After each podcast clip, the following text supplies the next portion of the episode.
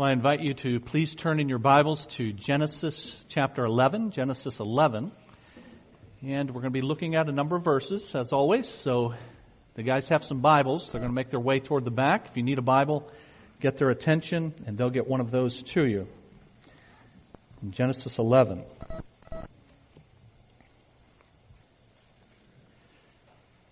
You know, most of us tend to have a very simplistic view of right and wrong. Morality for many of us comes down to this, just avoid doing bad things. If you don't do bad things, then by default, you do good things.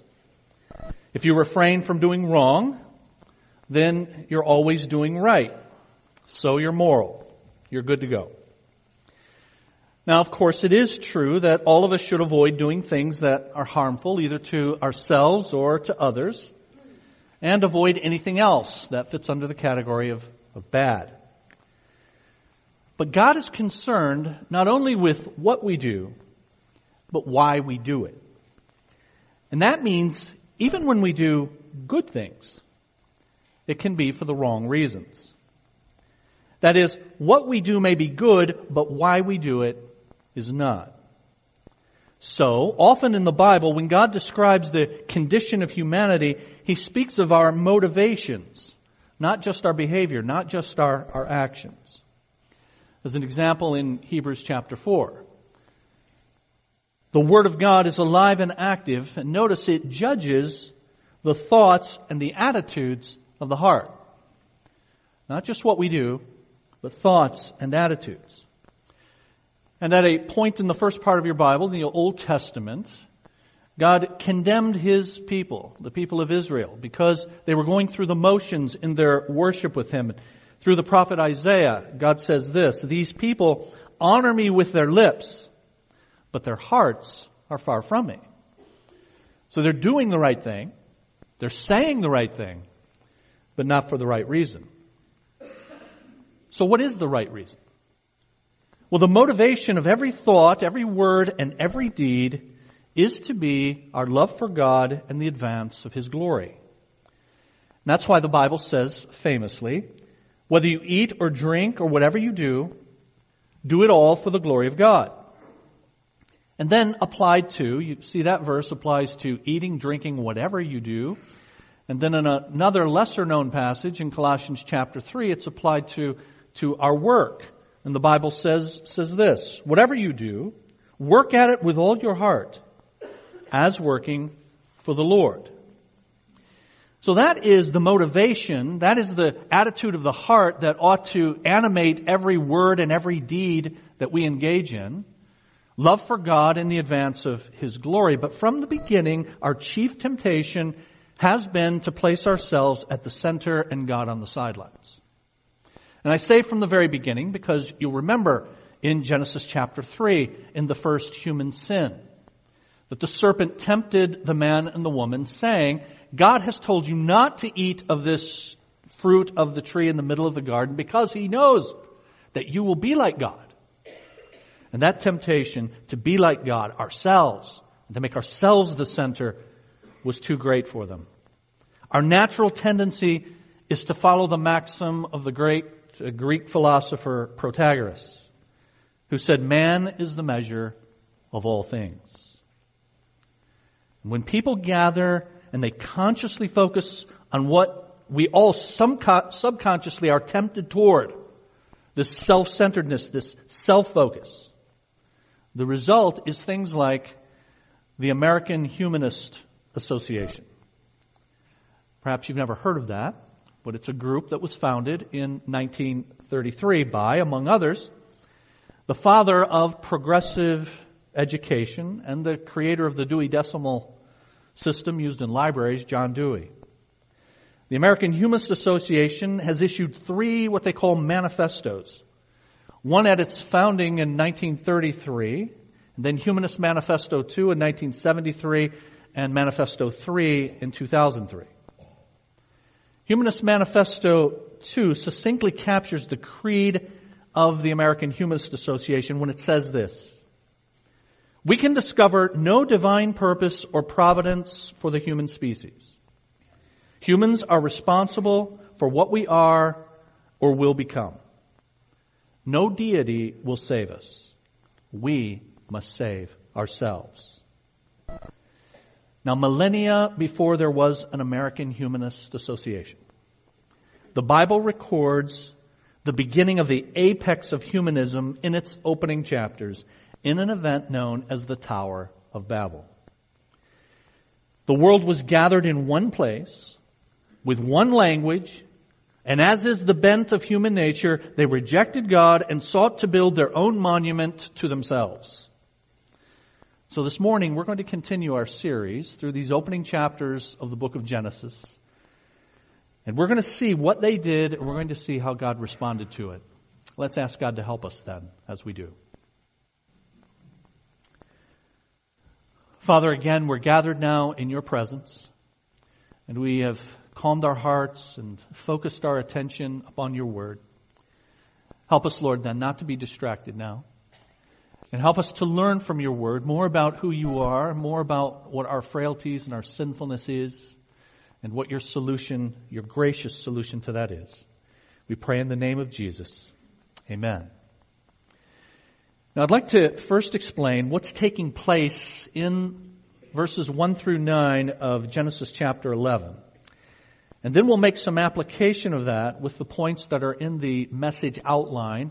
Every week we have that inserted in your program, as most of you know, but if you don't have that out as yet, I encourage you to take that out. We'll be looking at it a bit, a bit later. Verse 1 of Genesis 11.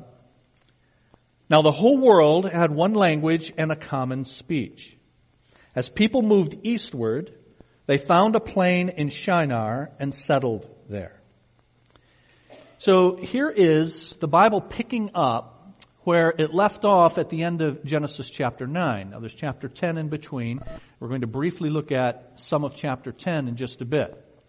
Chapter 10 begins with, this is the account of the sons of Noah in verse 1. And then it goes on to give the descendants of Ham and Shem and Japheth, the sons of Noah.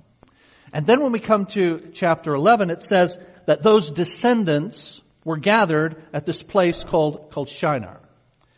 And at this point in human history, there's only one language, and the people are not divided into, into nations, and they're not separated by language barriers, and so here they are in this plain in Shinar. Now where is Shinar? Well, the word means land between two rivers.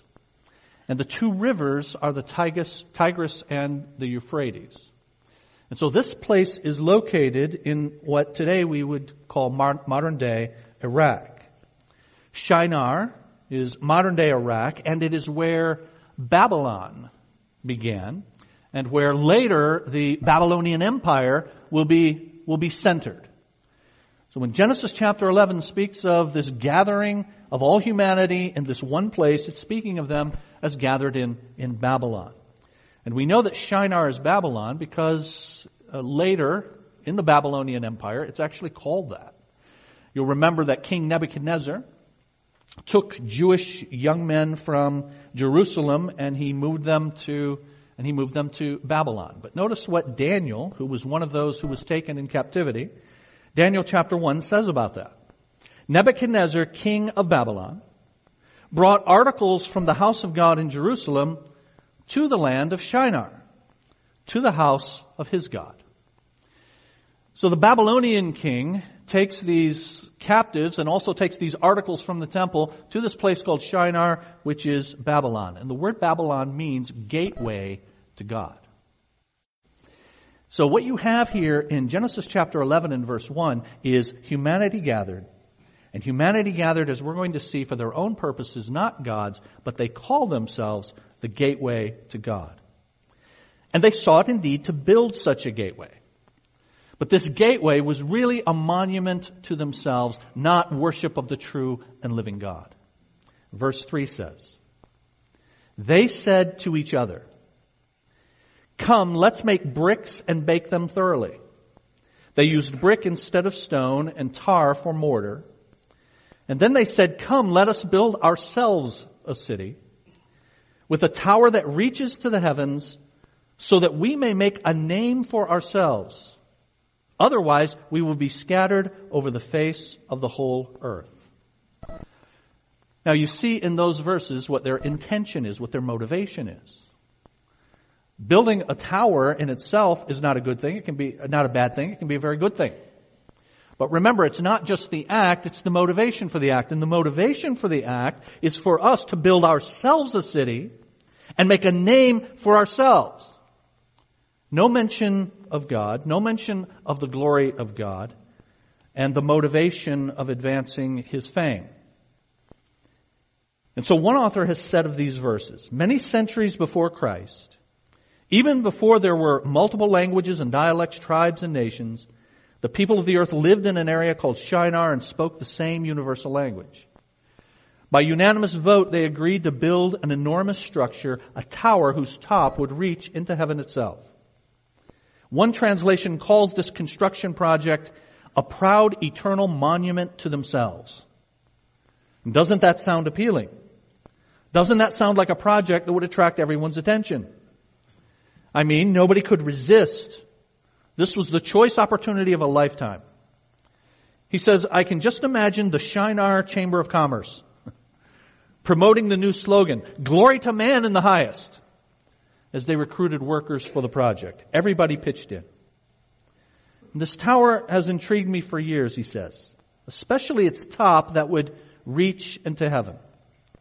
As a little boy in Sunday school, I remember seeing pictures of the Tower of Babel. Each picture of the tower portrayed its top far up in the clouds. And so I assumed in my little mind that the top literally went right up to the heavens and into the very throne room of God. But of course, there's no way that such an immense towering structure could actually be erected.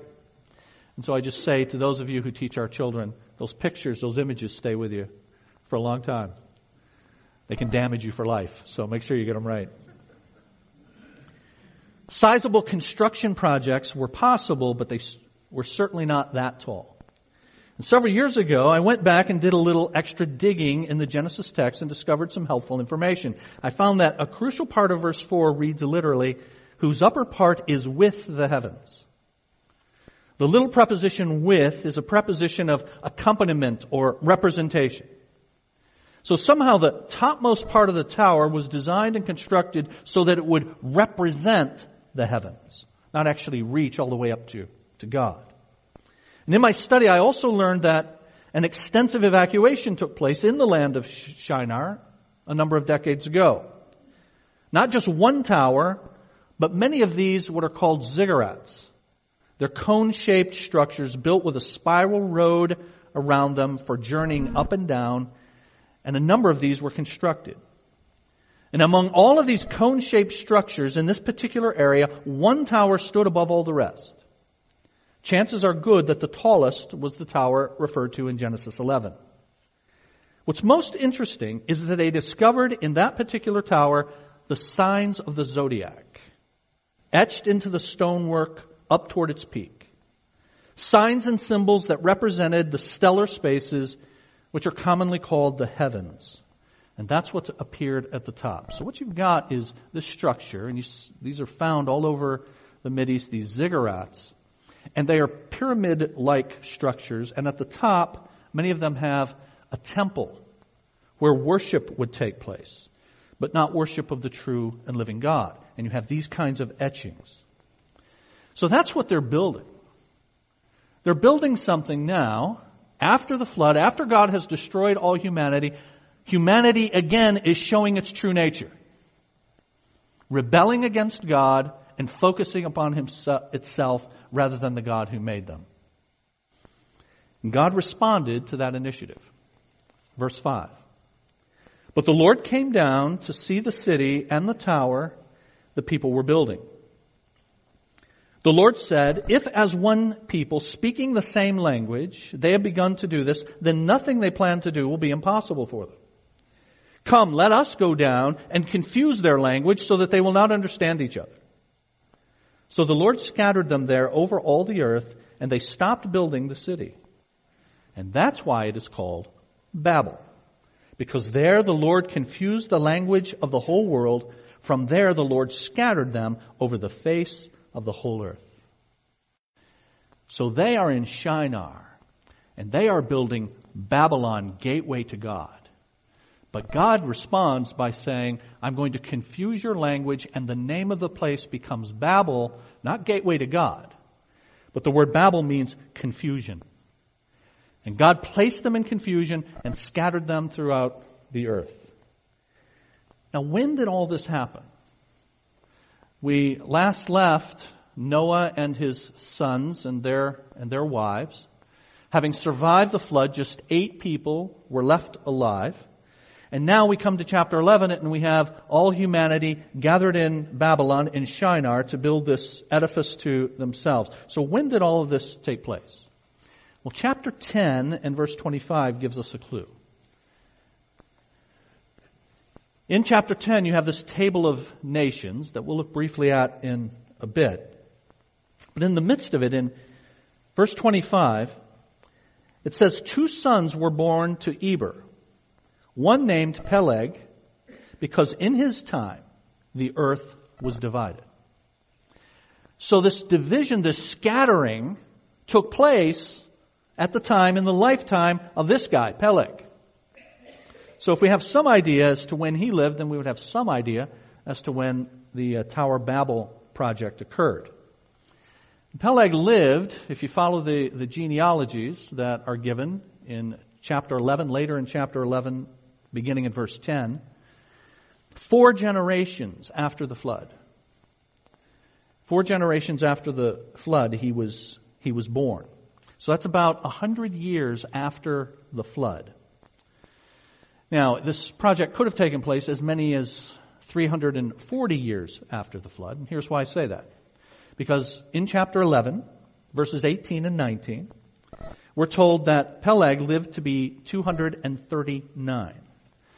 So if you add four generations or about 100 years after the flood, then you have about 340 years that this could occur. So anywhere from 100 years when Peleg was born to 340 years to when he died, sometime in that time period, after the flood is when the Babel event occurred. And so there would have been, depending on whether it was 100 years or 340, many thousands or millions of people who have repopulated the earth from Noah's family at that point. They're all gathered, these thousands or perhaps millions, depending. And all languages come from this event. At that time, they all spoke one language, but then God confuses their language. And nations and races come from this event as well. With regard to the languages, there are nearly 7,000 languages now. But those are all variations of a much smaller number of what linguists call language families. Chapter 10 lists 70 progenitors of these nations.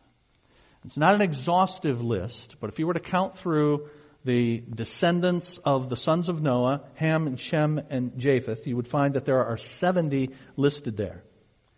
But there are a hundred or so, Uh, or as few as a hundred or so language families could easily produce the variety we have now over time. So, you've got 70 mentioned in chapter 10. These people are scattered into different nations with different languages. And out of those language families over time then, come the variations of language that we have today, nearly 7,000 languages.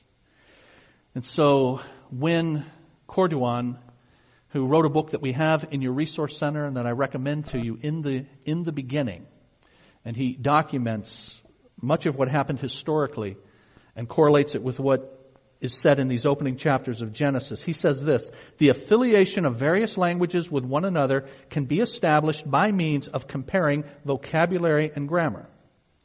Obviously, there will be major differences between language, otherwise we would not be differentiating them.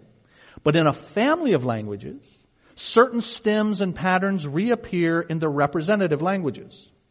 The large number of similar words in a language family allows us to stipulate earlier languages from which these languages developed, which in turn developed from earlier language, until we get all the way back to the beginning of that language family.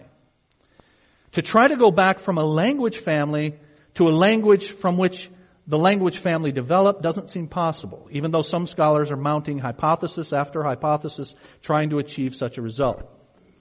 The distinction between the language families seem to be irreconcilable, and this phenomenon furnishes a good reason to accept the account of the Tower of Babel.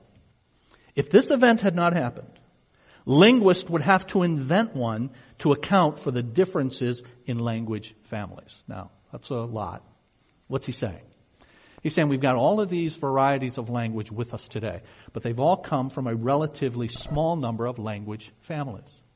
And you can go back by comparing languages and stems and roots and seeing the uh, similarities between them to see that they came, a particular language came from a particular family. But you can't go beyond that. And that's because at a place called Babel, all of these started at the same time. Now, in chapter 10, we're given a, a listing of the seven ancestors, uh, the seven descendants, I should say, of Noah's, of Noah's sons. And I invite you to take a look at chapter 10. And we'll quickly offer some thoughts about how these are, are laid out. In verses 2 through 5, we're given the sons and grandsons of Japheth. The sons of Japheth, verse 2, Gomer, Magog, Madai, Javan, Tubal, Meshech, and Tiras. The sons of Gomer, now I want you to notice verse 3, is now listing the sons of one of the sons. You see that? So you've got seven sons, but now you're, you're having listed the sons of the first one listed, the sons of Gomer. So these would be the grandsons of Japheth. And then you have the sons of, of Javan. But you only have, now you've got, you've got seven sons, but you've only got grandsons listed from two of them. Now, in all likelihood, the other five, or at least most of the other five, had children as well. So why are there only, only two listed? This pattern goes on for about half of chapter 10, where the number of names that's listed added, adds up to seven. And the idea uh, at that time was to show that I've completed what I want to say. Seven is the number for completion. And so the author always brings it back to seven. And that's why the number of descendants total in this chapter is 70. To give a complete but not exhaustive list, complete for the author's purposes. And so he doesn't give the grandsons of the, of the other five. So you've got 14 descendants of Japheth listed in total. And then you have the sons of Ham. We're not going to go through all of that, but there are 30. And then later with Shem, there are 26 for this total of 70. Now Ham has the most listed. He has the most 30. Now why is that? The reason is this. Part of the author's purpose, part of Moses' purpose in putting this to, together is to show Israel where the nations came from that are their opponents. And he focuses particularly on the nations that came from their ancestor Ham, because you'll remember from chapter 9, Ham's descendants through Canaan are the ones who were cursed because of what Ham had done. And so now Moses is saying, these nations that are persecuting us, this is where they came from. And he's setting it up to show what their end will be versus what the end of God's people, the Israelites, will be. And so there are 30 of the, the Hamites listed. But right in the middle of this, verse 8, one of the sons of Ham was Cush, and Cush was the father of Nimrod, who became a mighty warrior on the earth. He was a mighty hunter before the Lord, and that is why it is said, like Nimrod, a mighty hunter before the Lord. Apparently a popular saying at that time, a known saying. The first centers of his kingdom were Babylon, Uruk, Akkad, and Calneh in Shinar.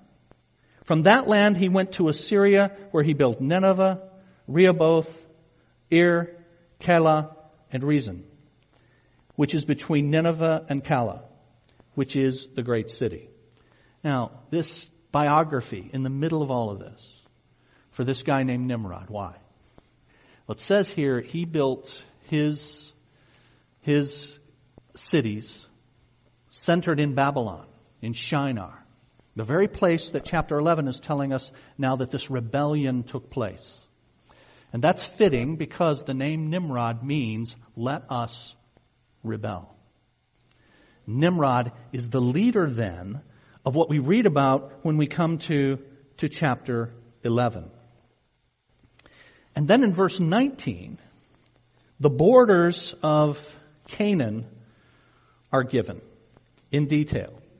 The borders of Canaan reached from Sidon to Gerar as far as Gaza and then towards Sodom, Gomorrah, and so on. Now why is that the case? Because again, Moses is writing this and Moses is writing to assure the people that are the first recipients of what he's writing here that God has set all of this in motion that they are experiencing at the time he's leading them. And they're going to go into the promised land and there are going to be Canaanites there. But Moses wants to make sure they know where the Canaanites came from. And so here's where they've spread out to, and we are instructed by God to defeat them in the promised land. So all of this is preparation, setting up for what God is going to do. And then after Ham's genealogy, this pattern of seven ends, and then uh, the genealogy of Shem is is given from verses 21 to, to 31. And notice what verse 21 says. Sons were born to Shem, whose older brother was Japheth. Shem was the ancestor of all the sons of Eber. Now why does that matter? Here's why. One, Moses has left Shem for last. And we're going to see a little bit later why he left Shem for last, because something special is going to happen through the line of Shem. But also in verse 21, Ham is not mentioned. Shem is mentioned only in connection with Japheth. And Ham is left out. Why is that? Because back at the end of chapter 9, it is Shem and Japheth who have a blessing pronounced upon them and their lineage, and Ham's lineage is, is cursed. And so in verse 21, there were sons born to Shem, and a reminder that he's in league with, he's part of the blessing that Japheth experiences, and Shem was the ancestor of all the sons of Eber. We're going to see that Eber is, is important as well. And then the chapter ends in verse 32. These are the clans of Noah's sons according to their lines of descent within their nations. From these the nations spread out over the earth after the flood. So what you have in chapter 10 and chapter 11 is out of chronological order. In chapter 10, you have the listing of all of these progenitors of these nations, and many of the nations are named after, and some even to this day, named after the people who are listed here. They became the fathers of, of nations. Moses is laying out that history, but then in chapter 11 he's saying this is how they came to be scattered. So we now, in Moses' time, know them as these nations, but I want to tell you how it is that they came to be scattered, and that's what he does in chapter 11 with the event at the Tower of Babel. Now, I call your attention then to your outline. Because I'd like for us to make some application then of chapters 10 and 11. And I say first of all in your outline this, that the Lord prepares us for what we need. The Lord prepares us for what we need.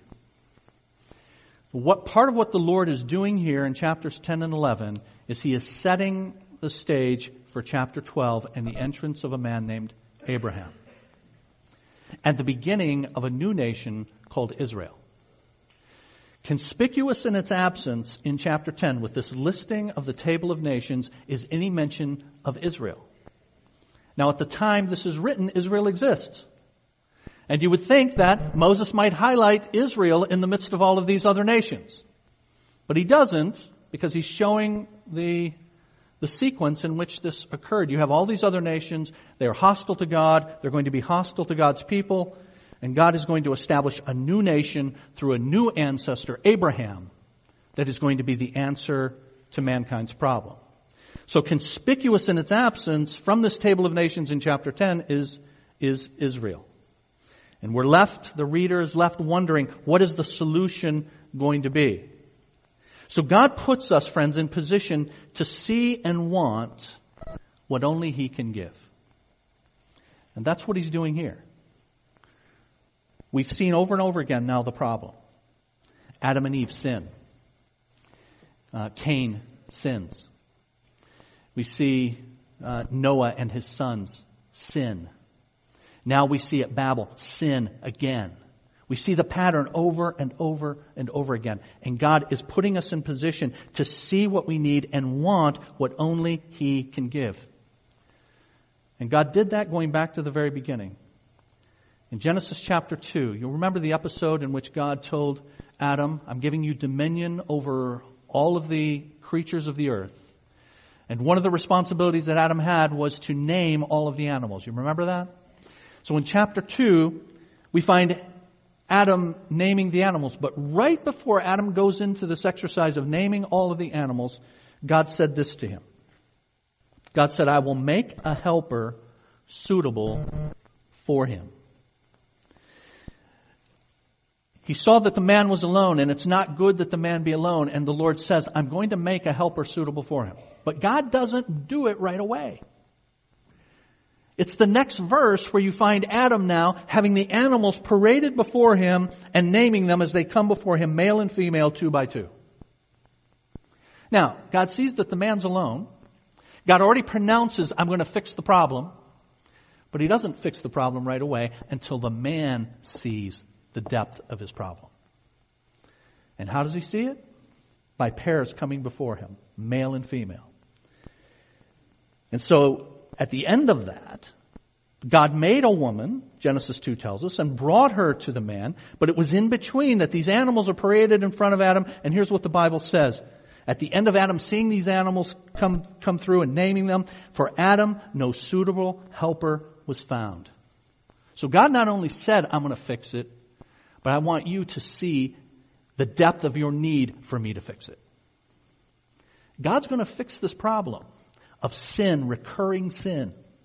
But I want you to see the depth of your need for me to fix it, for me to do what only I can do. Now hear this, friends. Often in our lives, that's the way God deals with us.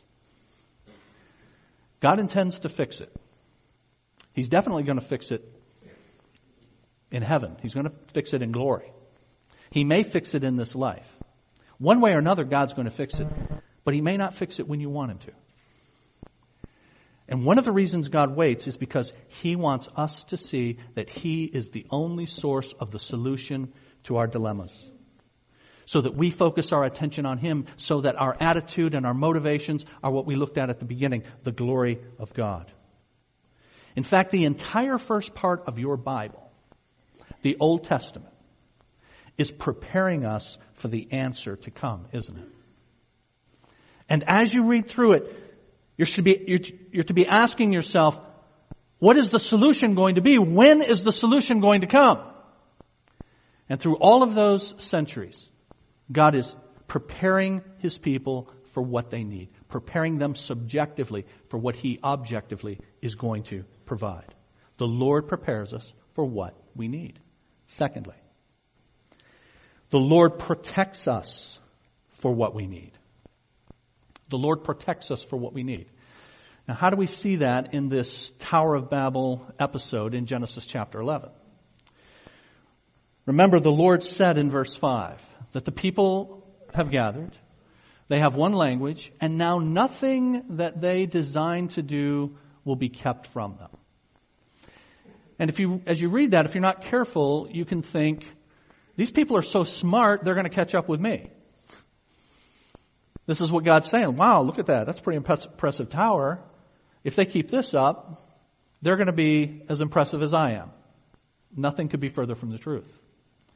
What God is saying is this, that when sinful humanity gathers itself in one place and unites itself, then their designs always, even if at the beginning well intended, those designs always move towards sin, self-centeredness, and so God is going to protect them from themselves.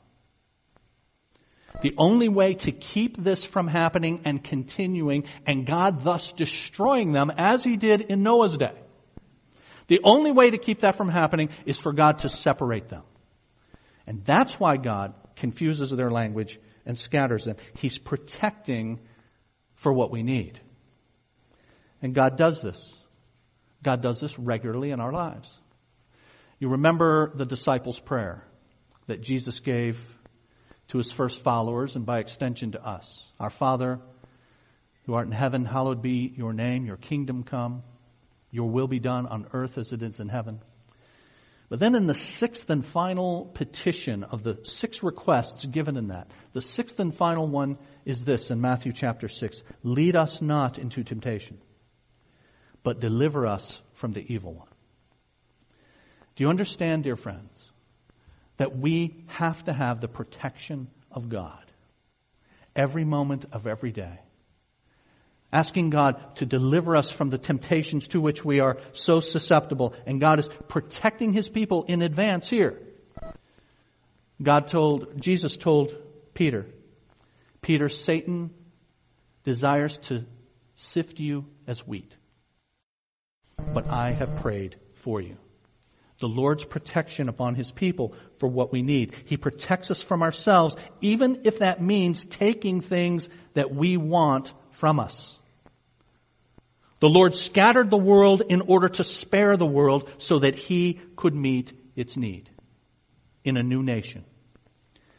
And so the Lord prepares us for what we need. He protects us for what we need.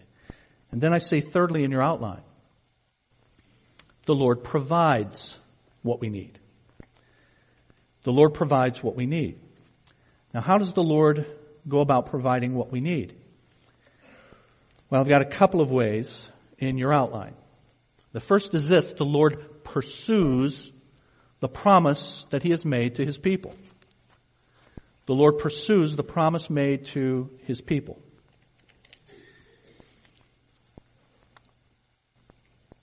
Now this goes all the way back then, in the Lord's pursuit of His promise, all the way back then to chapter 10, Genesis chapter 10, which we've looked at in part. But in verses 21 to 31, you have the genealogy, the descendants of Noah's son Shem. In verses 21 to, to 31. And one commentator says this, the line of Shem is traced up to the two sons of Eber, and from there continues to follow the line of the second son in verses 26 to 29 of chapter 10, Joktan, it is significant that another genealogy of Shem is repeated after the account of the building of Babylon, beginning in verse 10 of chapter 11. And there the line is continued to Abraham through the first son, Eber, the first son of Eber, Peleg. In arranging the genealogy of Shem in that way, Moses draws a dividing line between the descendants of Shem on either side of the city of Babylon. The dividing line falls between the two sons of Eber, Peleg and Joktan. One line leads to the building of Babylon and the other to the family of Abraham. The author supplies a hint to this division of the line of Shem with the comment that it was in Peleg's day that the earth was divided in chapter 10 and verse 25. And as throughout the biblical text, throughout the Bible, the earth is a reference to the inhabitants of the land. And so, not only is the land divided in the confusion of languages, but more fundamentally, two great lines of humanity diverge from the midst of the sons of Shem. Those who seek to make a name, the sons of Shem, for themselves in the building of the city of Babylon, and those for whom God will make a name in the call of Abraham. Now, again, that's a mouthful. Let me quickly explain. In the descendants of Shem, given in chapter 10, you have two sons, one Eber and one Joktan. And as you follow their descendants and the nations that flow from them, it's going to be through Eber that Abraham is going to come. Abraham's father Terah and then Abraham. Now here's why that's significant. The word Eber is the word from which we eventually get Hebrew. The Hebrews come through this line. And they are going to settle in the promised land with a new nation, Israel. And through this other, through this uh, other uh, son of of Eber, Joktan, You have them settling on the other side of, of Babylon. And so this is the Lord pursuing His promise to His people. And God does that, friends, with us. God has given you the promise that you will, you will, if you are His child, make it to the promised land. And God moves heaven and earth to protect us, to prepare us, and to pursue that promise that He has made to His people. And that's why the Bible says things like this. He who began a good work in you will carry it on to completion until the day of Christ Jesus. God provides what we need in per- pursuing His, His promise. And the Bible says in 1 Thessalonians 5, the one who calls you is faithful and he will do it. That's what's being taught to God's people as Moses pens this, this history. The Lord pursues his promise and then ultimately, I say in your outline, the Lord fulfills his promise. The Lord fulfills his promise. So going all the way back now to Genesis chapter 3 and verse 15 after the first sin, and God pronounces consequences on the man, the woman, and upon the serpent. And God says to the serpent in verse 15 of Genesis chapter 3, I'm going to put enmity between your seed and the seed of the woman. You are going to strike his heel, but he is going to crush your head. God says that the answer to sin is going to come through the seed of the woman, is going to come through a member of the human race. And so with each son born after that, people are asking, is this the one? Is Cain the one? No. Is Abel the one? Apparently not. He's murdered. Cain is given or is, is replaced by Seth. Is Seth going to, to be the one? No, but there's a, Sethite who comes through the line of Seth named, named Noah. Is Noah going to be the one? Noah and his family are spared when God destroys the earth, but Noah gets drunk and he's found naked at the end of chapter 9. So who is ultimately going to be this one through the seed of the woman? Well, of course we know this to be the Lord Jesus. And in Luke's account of the genealogy of Jesus, Luke starts with Jesus, and then he says, who was thought to be the son of, Luke chapter 3. Jesus was the son of, so it was thought, of Joseph, the son of Heli, the son of Matthat, the son of Levi, the son of, and on it goes. So starts with Jesus and then says his father was, and his father was, and his father was, and then goes all the way down as you continue. The son of Abraham, the son of Terah, the son of Peleg, the son of Eber. And that whole story leading to Jesus starts with the Tower of Babel. All the way back to Genesis 10 and 11. And what God had instructed humanity to do was be fruitful and multiply and fill the earth. But in Genesis 11:1, the people had said, they'd gathered together and they'd said to themselves, we're going to build this tower lest we be scattered. We're not going to fill the earth. God had commanded them to fill the earth. They said they would not. And God makes sure that that is going to happen. He scatters people throughout the earth. And then ultimately the prophet Habakkuk says, there's coming a day when the earth will be filled with the knowledge of the glory of the Lord as the waters cover the sea. And we begin to see this when Jesus comes. The fulfillment of the seed of the woman, the promised seed, and then the march toward the end, the consummation of, of human history. And just after Jesus ascends back to heaven, we have this famous event in your New Testament. In Acts chapter 2, the day of Pentecost. Do you all remember that? And the Holy Spirit comes, and people who had not learned these particular languages are able to speak in them. And so Acts 2 verse 5 says, God-fearing Jews from every nation under heaven heard their own language being spoken. Here was Babel in reverse. In the days of Peleg, the earth was divided. But in the days of the apostles, thousands of people from many lands were united for many months And then chapter 2 goes on to say of Acts, continuing with one mind and continually devoting themselves to the apostles' teaching. And all of that looks forward to the ultimate fulfillment of God's promise that we find in the last book of the Bible, the book of Revelation, where John was given a vision of worship at the end. And John writes this, a great multitude that no one could count from every nation, tribe, people, and language was standing before the throne and before the Lamb. And they cried out in a loud voice, Salvation belongs to our God who sits on the throne and to the Lamb. The curse of Babel, the division of peoples, the separation of nations, and the confusion of tongues will end forever. So these people at Babel, let's give them the benefit of the doubt. That at least at the beginning, their project was a good beginning. That they had, they had uh, it, it, it was motivated well, but it ultimately was motivated for humanity and not for God. And God says all things are to be for my glory. So it became a good project for the wrong reasons. And God does all of these things for His people. He prepares His people, protects His people, and provides for His people in order to give us what we need. Your take home truth. The Lord is always at work for the good of His people. The Lord is always at work for the good of His people. We're going to pray in just a moment. But as we do, friends, I want you to consider what's happening, what's going on in your life.